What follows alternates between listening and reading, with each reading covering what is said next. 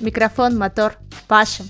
У микрофона Юля. Это подкаст Е, пашем. Тут мы будем обсуждать кейсы людей, не жалеющих себя и своих сил. Мои герои добиваются успеха в маленьких городах и не ноют, что в этих обстоятельствах у них нет возможности развиваться. Я развенчиваю миф о том, что только в больших городах ты можешь достигнуть мастерства и крутых чеков.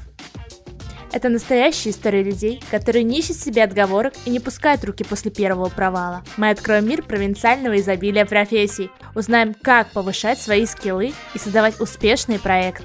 Это история мастеров и их ошибок, дающая возможность стать себе лучше.